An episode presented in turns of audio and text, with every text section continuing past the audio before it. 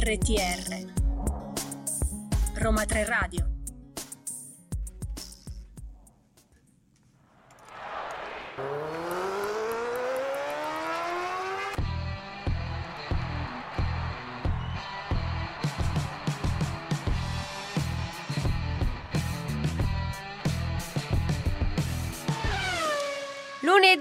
2 dicembre sono le 14 e siamo puntualissimi per iniziare una nuova puntata di Poveri di Calcio. Uh! Buongiorno a tutti. Bentornato Fra, tanti auguri di nuovo, Grazie. congratulazioni per la tua laurea. Sappiate che non ci ha né pagato da bere né ci ha portato da mangiare. Ah, Eh, di chi è la colpa riguardo a questo? non è la mia, non è la Va mia. bene, non la, tu- dirlo, la tua eh. no, la tua no, effettivamente la tua no, Eh. degli altri sì però. Siete sempre in compagnia, purtroppo mia, di Milena Di Bartolomeo, dopo avermi sentito per sta tutta la mattina con il morning show, eccomi ritrovata anche a Poveri di Calcio. In realtà c'è solo lei in radio. In realtà sì, questa non è Questa- più la Roma mia è 3 una Radio, registrazione. Radio Emiliana, sì. Eh, come al solito seguiteci sui nostri social, pagina Facebook, Twitter, Roma 3 Radio con il 3 a lettere, Instagram Roma 3 Radio con il 3 a numero. Potete ascoltare i nostri podcast eh, su Spotify, Roma 3 Radio con il 3 a lettere, oppure seguire ovviamente il nostro sito streaming radio.uniroma3.it oppure scaricare l'applicazione TuneIn e cercarci con Roma 3 Radio con il 3 a numero. Tante le notizie di oggi. Infatti, qualche Eh, spoiler. parleremo di Formula 1, come saprete si è concluso ieri il mondiale. Quante lacrime. Eh, oddio sì, tantissime. Ad Abu Dhabi è calato il sole sul mondiale del 2019, già si ci si apre con i test che saranno fatti proprio ad Abu Dhabi per quello che sarà il campionato del 2020. Parleremo di pallavolo, del campionato italiano e di uno dei- degli esponenti principali da anni ormai, Sì. lo Zar Zaitsev. E poi parleremo del ciclismo su pista perché bene, il, Perché sono sembrano un po' dei pinguini giganti Sì, con casco, perché c'è la. Coppa del Mondo e siamo arrivati alla terza tappa ad Hong Kong e l'Italia vi diremo come, come sta andando. Mm. Ovviamente non perdete il nostro Stranger Pot, Stranger Pot, sono un pochino aspetta. raffreddata. Stranger Sport e il nostro appuntamento con il calendario di Roma 3 Sport, ma direi di iniziare subitissimo, quindi Little Black Submarines dei Black Keys e torniamo per parlare di Formula 1.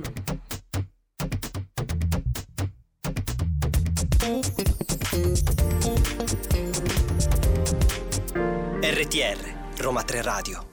Ah, e ritorniamo ragazzi dopo questo break musicale. Eh, pensavi, ritornavi, non si dice che si ritorna perché noi siamo sempre qui a lavorare per voi.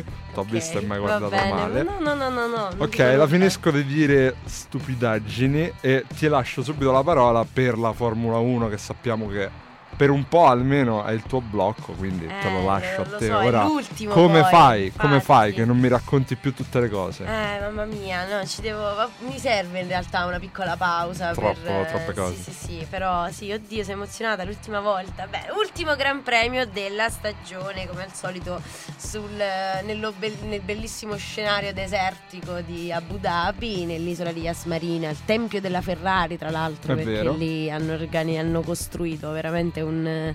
Non solo il, uno showroom Più che esagerato, il tempio sembra ma... un altarino, che ci Sì, sono i sì, loghi proprio- della Ferrari dappertutto. E c'è tra l'altro il parco giochi, il, Ferra- il tema Ferrari con la, eh, le montagne russe, se non sbaglio, le più veloci, tipo arrivano a 240 all'ora a forma di Ferrari, sì, è una Mm, figata. Mezzica. Infatti Charles Leclerc e Marc Genene appena sono arrivati a, ad Subito. Abu subito sono Andiamo, andati andiamo, sì. loro due da soli davanti io ho detto ok io non ci sarei Mamma andata. Vabbè, mai. Che per loro 240 km Ah, no, vanno sì, lente. Per loro 240 Che so. km sono i nostri 40, possiamo dire. Benissimo, che cosa è successo in questo weekend?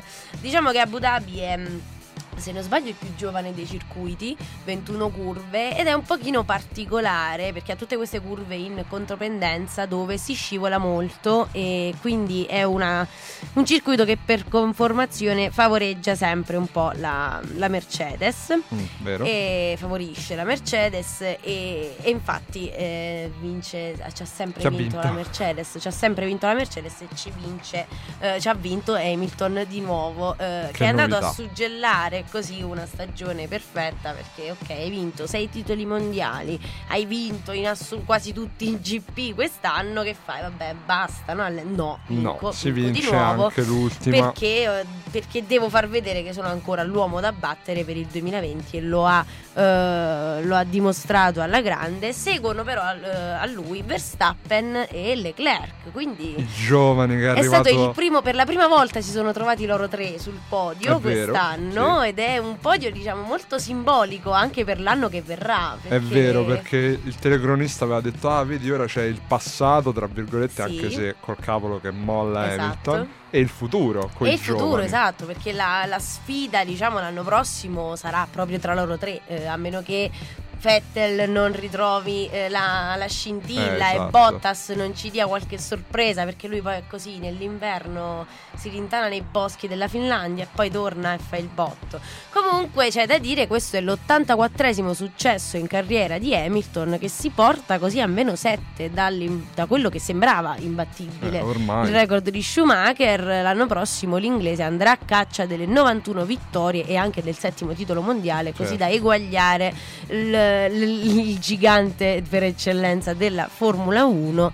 Eh, diciamo che Hamilton eh, è stato primo in, tutto- in tutte le sessioni che sono contate. In tranne le libere Nelle detto, libere, se- non in tutte se non sbaglio, però pole position di nuovo, lui che quest'anno non ha, non ha fatto così tante pole position come al solito, Vabbè, però diciamo che- per eccezione, invece quest'anno il poleman è stato proprio Charles Leclerc, nessuno l'avrebbe mai detto, fatto 7 pole più di tutti, invece Hamilton tra l'altro non tornava, in- non faceva una pole dal GP di Germania, quindi, quindi si è ripreso alla L'inizio grande. della stagione quasi In partenza c'è stato un ottimo spunto sul Lecl- di Leclerc che ha mm, subito sorpassato Verstappen mentre Vettel è rimasto indietro. Eh, tra l'altro c'è da segnalare che per 18 ben 18 giri il DRS non ha funzionato, quindi la FIA capito. non, non ha dato la possibilità di utilizzare il DRS che è una cosa che anche strategicamente Certo, le, le squadre, squadre fanno affidamento, anche per esempio per basano. Bottas che eh, è partito dalla fine eh, perché ha dovuto sostituire degli elementi del motore della La power, power unit, unit. sì.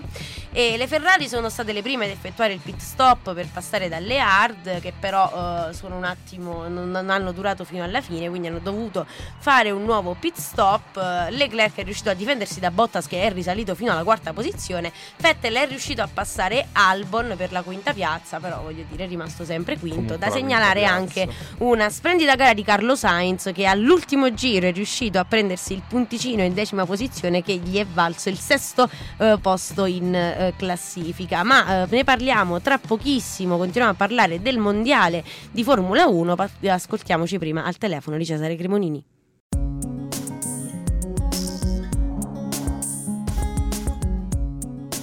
RTR Roma 3 Radio Continuiamo a parlare del mondiale di Formula 1. Stavamo dicendo che Carlo Sainz, proprio nell'ultimo giro, ha è riuscito. punto Sì, perché nonostante fossero partiti molto bene, Norris, se non sbaglio, era partito in sesta posizione e lui in ottava. beh non quindi male non comunque. male, però si sa che le gare poi hanno le loro dinamiche. E, e, ehm, Carlo Sainz era tipo undicesimo, dodicesimo, è riuscito a, a, a sorpassare proprio all'ultimo eh, e a prendersi quel punticino in più che gli serviva per avere quel punto in più in classifica su Pierre Gasly e quindi assicurarsi il sesto posto che Non è eh, male come no, risultato, per niente male perché è più, è più in alto di addirittura Albon che è comunque un pilota di un top team che è la Red Bull perché ormai è un top Sì. team a tutti gli effetti quindi certo addirittura è andato meglio quindi è sicuramente una soddisfazione Conta enorme anche tanto la prestazione oltre alla macchina sì, ma ovviamente. infatti eh, noi ci siamo appuntati, grazie anche un po' agli appunti di Sky Sport Formula 1, dei sondaggi che sono stati fatti eh, proprio per mm, riassumere un po' tutta, È vero. tutta la, la E vediamo, stagione. vediamo se, se combaciano con i nostri diciamo. Eh, Sì, diciamo che in gran parte combaciano. Eh, abbiamo dato il premio rookie dell'anno, il più giovane, al oh, oh piccolino Lando Norris, come non, non darglielo? Ottima uno perché, stagione per uno lui, perché è certo. adorabile, quindi se lo merita, e poi perché appunto, eh, nonostante sia così piccolo, nonostante tu lo vedi è così adorabile, in realtà in pista ha bisogno Si ancora di, tan- poi, di tanta, cioè, cioè, ha tanta strada davanti ed è ovvio che sia così, però ha avuto dei, dei risultati fantastici e nonostante Sainz abbia portato più risultati, in qualifica Norris addirittura eh, lo ha superato eh, per una volta se non sbaglio ehm, solamente di un numero in più, però ha fatto più è, è stato più in alto lui nelle qualifiche rispetto a Carlo Sainz Ah, comunque capito. sono anni che sta in Formula 1, Sì, quindi sì, certo. tanto di cappello. Poi parlando del miglior sorpasso, dobbiamo tornare un po' indietro fino al GP del- di Gran Bretagna. e Ah, beh, un bel sul po' Silver- su Silver, eh, sul tracciato di Silverstone, eh, come non citare il sorpasso che fece Leclerc su Gasly, accompagnandolo per tutta la chicane d'esterno, poi d'interno. E, vero. e chi si è visto, si è visto. Ciao, Ciao, aspetta Gasly. che io passo.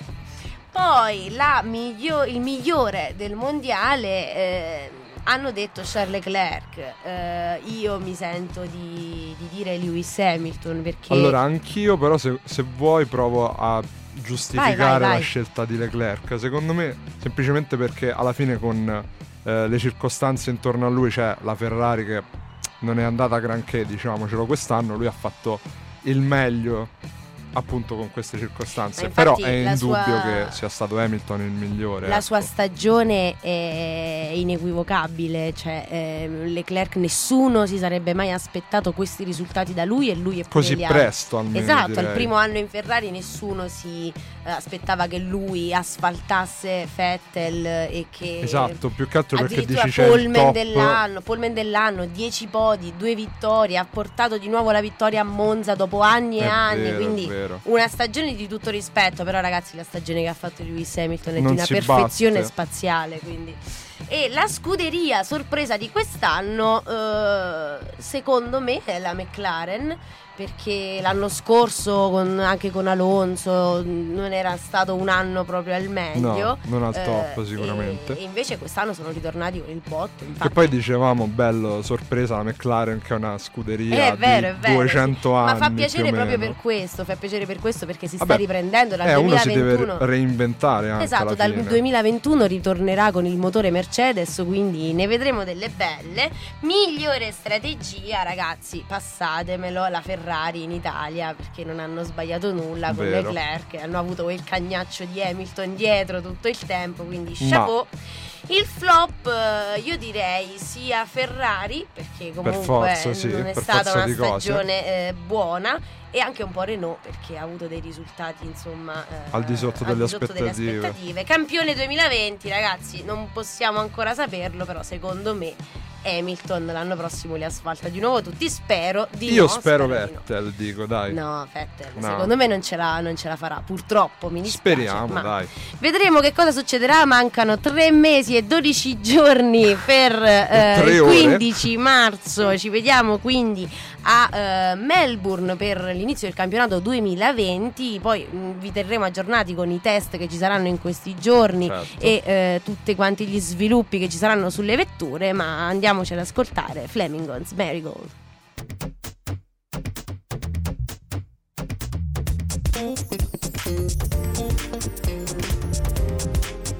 RTR, Roma 3 Radio.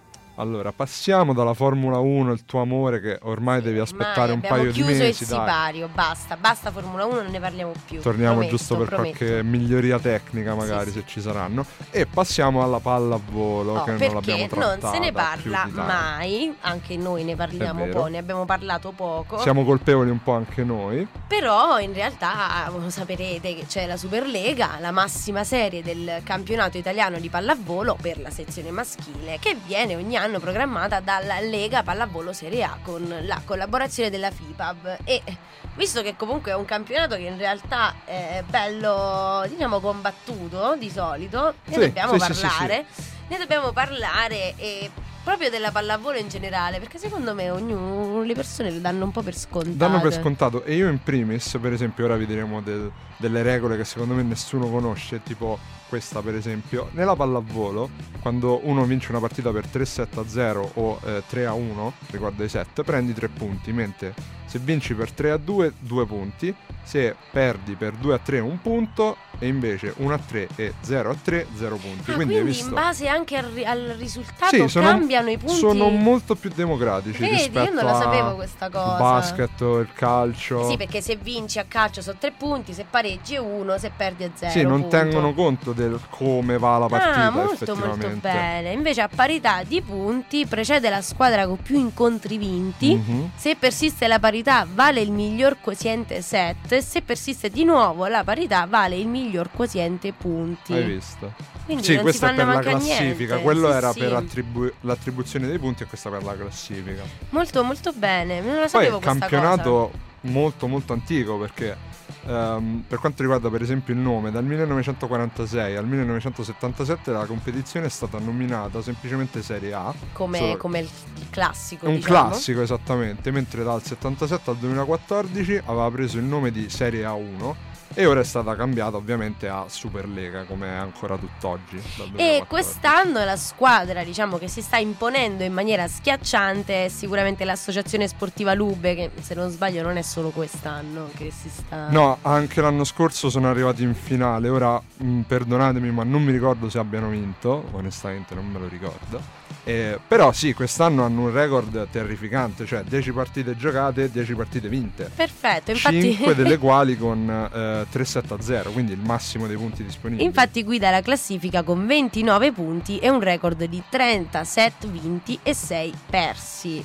Cioè, però, bella serie. una eh. schiacciasassi. Di nuovo chapeau e eh, una risposta sicuramente, cioè un motivo principale è che il giocatore più rappresentativo per chi non lo conosce è Osmani Juan Toregna, il pallavolista di origine cubana naturalizzato italiano nel 2015 che anche in nazionale ci fa sognare insieme a Zaitsev e sono magnifici ragazzi, ogni volta che vedo le partite di pallavolo ci sono Zaitsev e Juan Toregna che giocano, ok, cioè Che bello, poi fanno a gara tra di loro a chi schiaccia più forte e chi urla più forte dopo le Sì, schiacciate. è vero. Nel 2016 ti guardavi a- alle Olimpiadi, ti guardavi le partite loro, urlavi anche tu. Ma se non sbaglio, Zaitsev detiene il record della schiacciata più veloce nella Guarda, storia della allora pallavolo. ne, ne parliamo nel prossimo Va blocco, bene, ma dopo ti racconti? racconto un aneddoto. Oh, ma anche cosa. perché sta per arrivare un pezzone che ci caricherà, Mamma secondo mia. me, per parlare dello zar d'Italia, Ivan Zaitsev, perché questo è thriller Michael Jackson.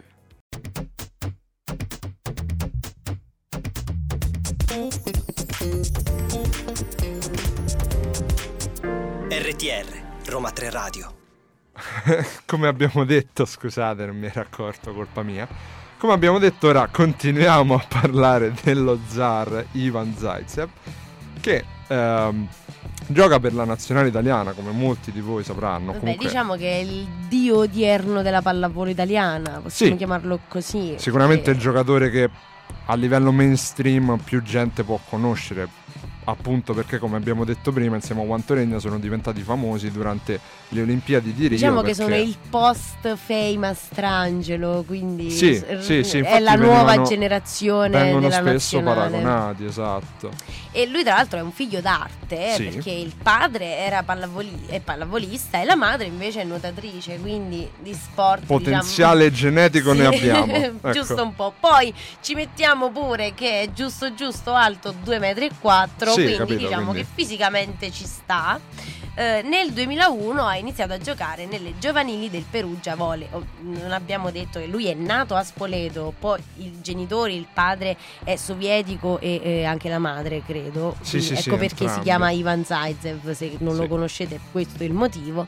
Eh, però è italianissimo a tutti gli effetti, Sì, abita a sì, Modena, non- sposato, tre figli. Tra l'altro da poco eri diventato padre di nuovo, come Sì. Fettel giovedì eri diventato padre. Ehi, Eh, tu, tanti auguri, Eh. tanti auguri.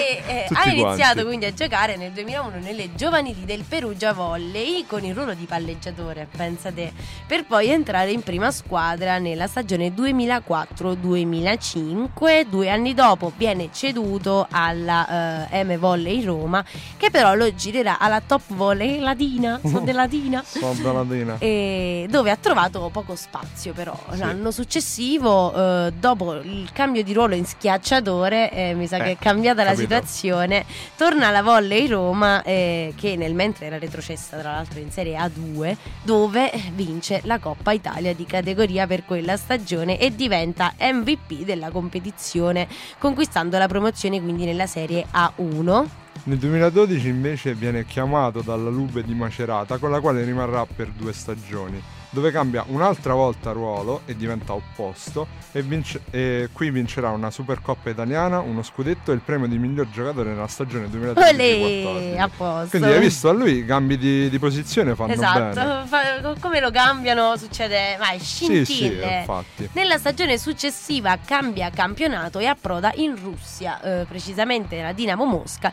con la quale vince la coppia eh, CEV. Sì, alla esatto. patria originale.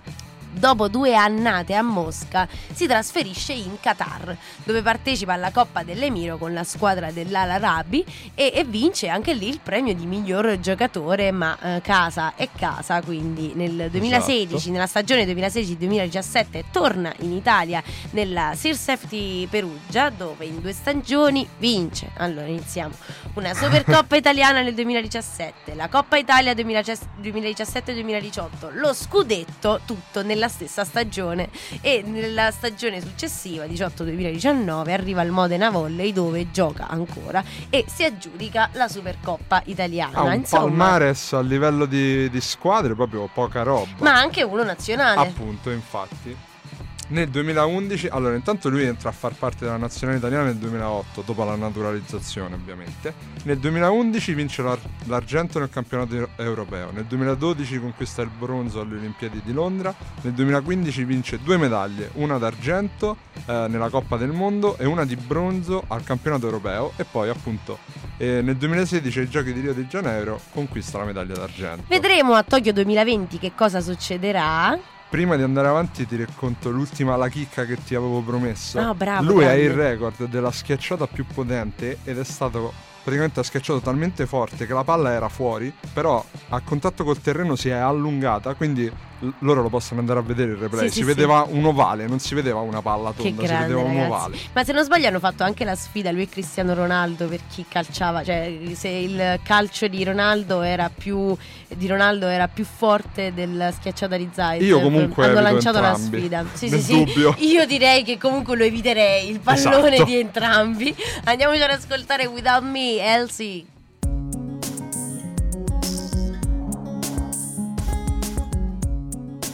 RTR Roma 3 Radio E parliamo della chicca del giorno. Mm, Oggi vogliamo attenzione. parlare di, di qualcosa di più particolare. Parliamo infatti di ciclismo su pista. Eh, questo sì che è particolare.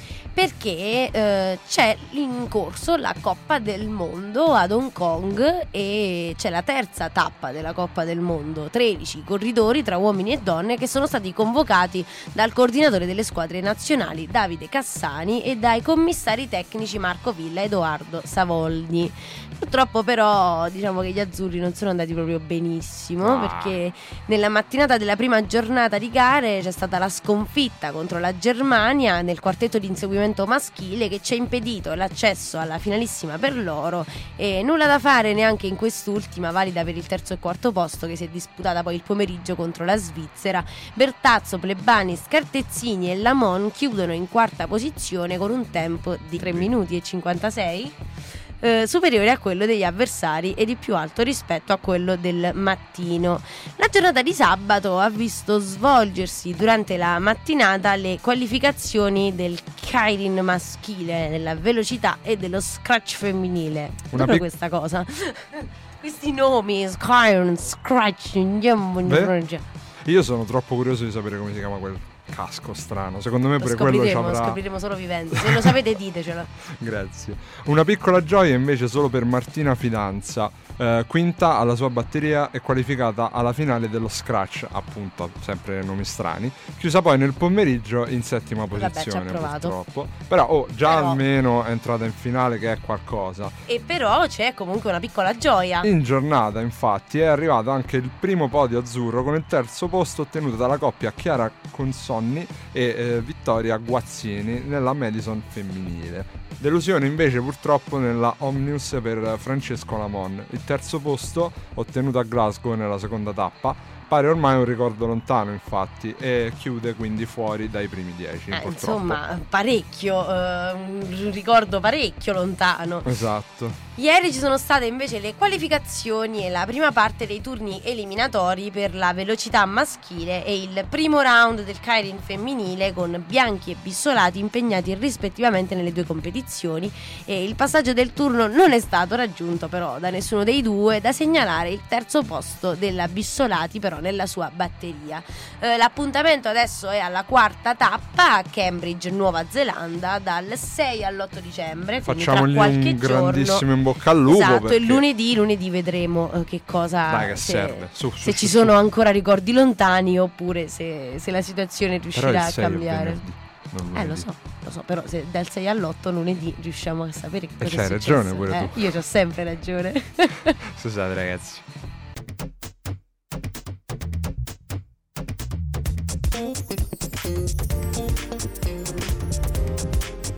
RTR, Roma 3 Radio. lo sai che è arrivato il momento, sì. Oh. Oh.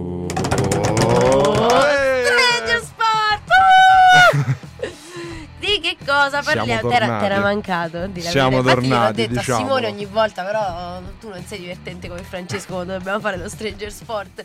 Di Manca, manca la, la cosa di pazzia eh che sì, no, manca, manca la malattia mentale. sì. Esatto. Parliamo di rugby subacqueo che Mm. eh, si narra, nasce eh, in Kenya, sulle coste del Kenya, quando le Ah, unità francesi della Marina sono attraccate appunto in quei posti dove i soldati si sono divertiti utilizzando delle noci di cocco sott'acqua. Hai capito? Hai capito? E parliamo un pochino quindi eh, di, di che cosa eh, che cosa proprio si fa, che cos'è, che Oh, cos'è. l- delle regole, insomma. I componenti della squadra sono 12, di cui 6 sono attivi in campo e gli altri 6 pronti a dare il cambio ai compagni. I cambi vengono pianificati prima dell'inizio della partita e possono avvenire all'infinito. Una sostituzione ehm, corretta avviene nel momento in cui il giocatore fuoriesce completamente dall'acqua, ovviamente.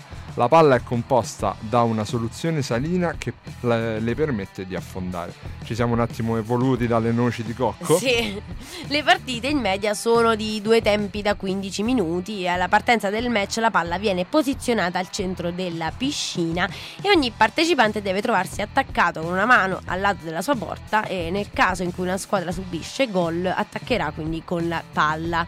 La vittoria va alla squadra che alla fine della partita ha totali- ha totalizzato più reti e nelle partite ci sono ben tre arbitri, due subacquei posizionati ai lati della piscina sul fondo e il terzo invece osserva da bordo vasca e dice ma sti scemi Io sotto, ho una cioè, domanda per te però. Dimmi, Se dimmi. due sono sott'acqua, come lo fermano il gioco? Col fischietto subacqueo? Le bolle, ti immagini?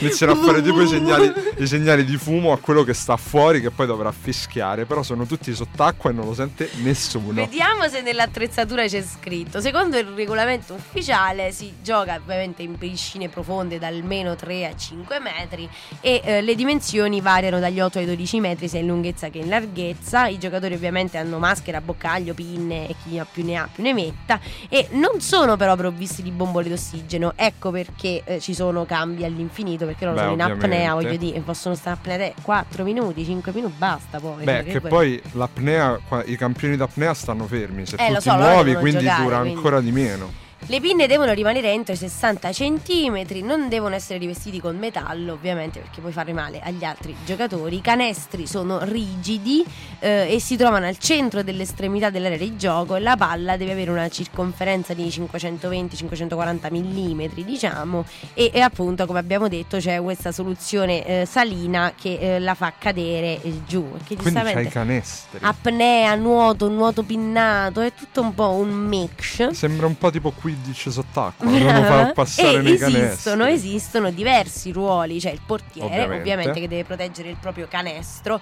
senza tuttavia poterci entrare mai dentro con Con nessuna, nessuna parte, parte del del corpo. corpo, Quindi, ok. Due difensori, eh, dei quali uno si occupa della porta prettamente e l'altro invece oltre a difendere ha eh, il compito anche di riprendere il possesso palla e quindi di far ripartire il gioco. È libero praticamente. C'è poi un centrale che ha il compito di portare la palla al centro nel momento in cui la squadra è in fase offensiva e ovviamente poi i due attaccanti che hanno il compito di portare agli attacchi al canestro avversario e fare punto, fare gol, fare, fare, fare cosa, non lo so. Poi pure le esultanze. Esulti con il tuo compagno, Esulti, fai "Eh, fai?" l'ammazzi e poi non non, si possono togliere le magliette, non possono correre, non Si possono levano urlare. le cuffie, secondo Si levano me. le cuffie, sì. Si levano però- le cuffie e li ammoniscono per questo, perché non te la dovevi levare. Ma infatti eh, questa cosa ci fa venire un pochino di nostalgia in questa giornata un po' uggiosa, Mamma un po' come mia, questa basta. canzone. Questo sicuramente è uno sport che concilia bene con il caldo e con l'estate come quella di Negramaro.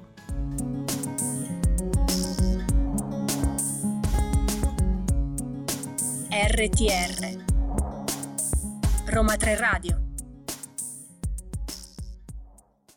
Abbiamo una bellissima notizia. Oh, finalmente una bella notizia. Dai, dai, dai, dai, che sono pronto. Dimmi, dimmi, Bellissima. dimmi. Tra dimmi, l'altro dimmi. una seconda, cioè una bellissima notizia per la seconda volta perché.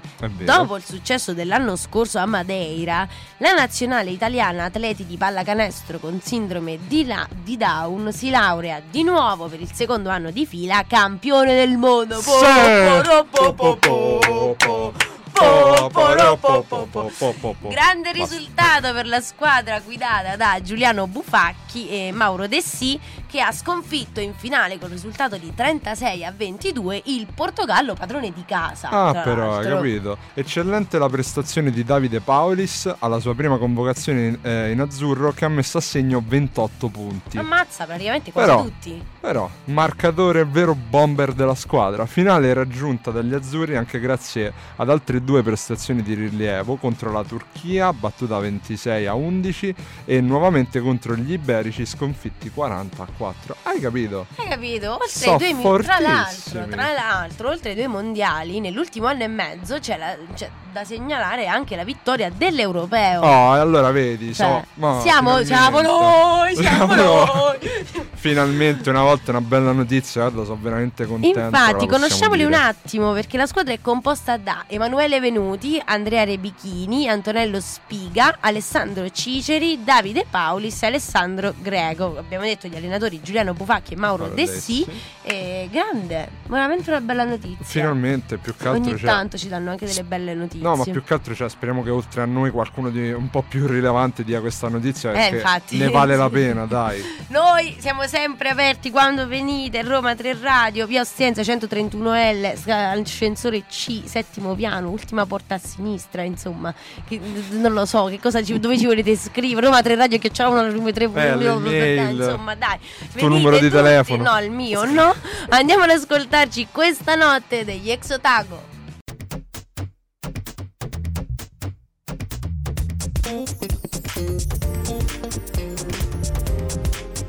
RTR Roma 3 Radio. Papà, pa. che problemi. C'è Giulia Vagni in regia che ci C'è Giulia- Silenzio, silenzio, io papà, papà, papà. Allora, senti, non mi mettere in mezzo che poi io qua va a finire che mi menano tutti. Vabbè, perché a te devi... Oh, e- Hai visto? ma- E oggi non t'avevo menato anche io. Ok, basta così. Benissimo, siamo vivi. Beh, è arrivato il momento dei risultati di Roma 3 Sport. Oggi purtroppo i ragazzi non sono potuti eh, venire a Però trovarci. comunque ci hanno mandato i risultati. Però ovvio, noi ci ricordiamo sempre di loro e parliamo dei risultati che ci sono stati delle partite questo fine settimana. Calcio a 5 femminile, Meeting eh, Club Roma 3. eh, abbiamo perso, se, ragazzi. Purtroppo. Aspetta, partiamo dal presupposto che abbiamo perso sempre, mi sa. Non è stata una grande Non è stata settimana una grande per settimana le squadre di Roma 3. per le nostre rappresentative. Calcio a 5 maschile, Roma 3 Tor Vergata 1 a 2. Però c'è da dire All'ultimo. che Tor Vergata ha segnato all'ultimo secondo, quindi Che tra- forse anche peggio. Eh lo so, a però questo dai, eh, punto. può, può sfuggire. Calcio a 11, Foro Italico Roma 3, 3 a 1. Eh vabbè. Basket maschile, anche con il basket la settimana scorsa abbiamo avuto il ragazzo della rappresentativa di Mhm. basket, erano partiti col botto, tutti bravi perché è iniziato settimana scorsa È vero, il campionato, è vero. invece Virtus SR Roma 3 70-54. Eh, oh, eh, uno non è che può andare sempre Eh, bene, dai. ragione. Calcio a 5, eh, sempre maschile, di nuovo Roma 3 ASD Live. Ah, diciamo solo che ha vinto ASD Life. Diciamo non, non dobbiamo dire Live. quan- come, Parliamo quanto. del calendario di questa Passiamo settimana, oltre. invece. Eh, le partite cominciano dal 4 eh, dicembre, campionato calcio 5 femminile, Roma 3 Atletico Sant'Anna alle ore 20, centro sportivo Le Torri. Ah, Giochiamo in però. casa, quindi mi raccomando, accorrete. Sempre il 4 dicembre, campionato dell'Università di Roma, quindi eh, calcio a 11, Roma 3 John Cabot alle 20.30, stadio Alfredo Bera, quindi giochiamo sempre in casa, venite e qui dai, dietro sulla quello. Marconi. Invece il 6 dicembre campionato calcio a 5 maschile, Polisportiva Millesimo Roma 3 alle ore 21 Campo Valencia. Insomma, eh, ci aspetta un'altra bella settimana anche, Piena di partite. piena di partite di Roma 3 Sport. Seguite Facciamo in bocca al lupo a tutti. in bocca al lupo Ci a tutti, seguite la nostra pagina eh, Instagram e quella di Roma 3 Sport per eh, i vari reminder di orari e Vero, posti nelle varie partite. E continuate a seguirci, pagina Facebook e Twitter Roma 3 Radio con il 3 a lettere, Instagram lo sapete, Roma 3 Radio con il 3 a numero, seguiteci su Spotify perché le nostre play, i nostri podcast, I sono podcast. approdati anche su Spotify, Roma 3 Radio con il 3 a lettere e mi raccomando continuate a seguirci sul nostro sito streaming per la programmazione pomeridiana. Tra due minuti entreranno al nostro posto i ragazzi di Ti Cucino Io e più tardi invece telepatici. E quindi radio.uniroma3.it. Se siete in giro e volete stare ancora con noi, scaricatevi l'applicazione TuneIn Roma 3 Radio con il 3 a numero. Grazie mille Francesco per essere tornato Grazie a te insieme a me. Miriana, grazie, a Giulia Giulia. Regia, grazie alla redazione di Poveri di Calcio. Ci vediamo, ci sentiamo Ci meglio, sentiamo. lunedì prossimo, sempre alle 14. Stay poveri.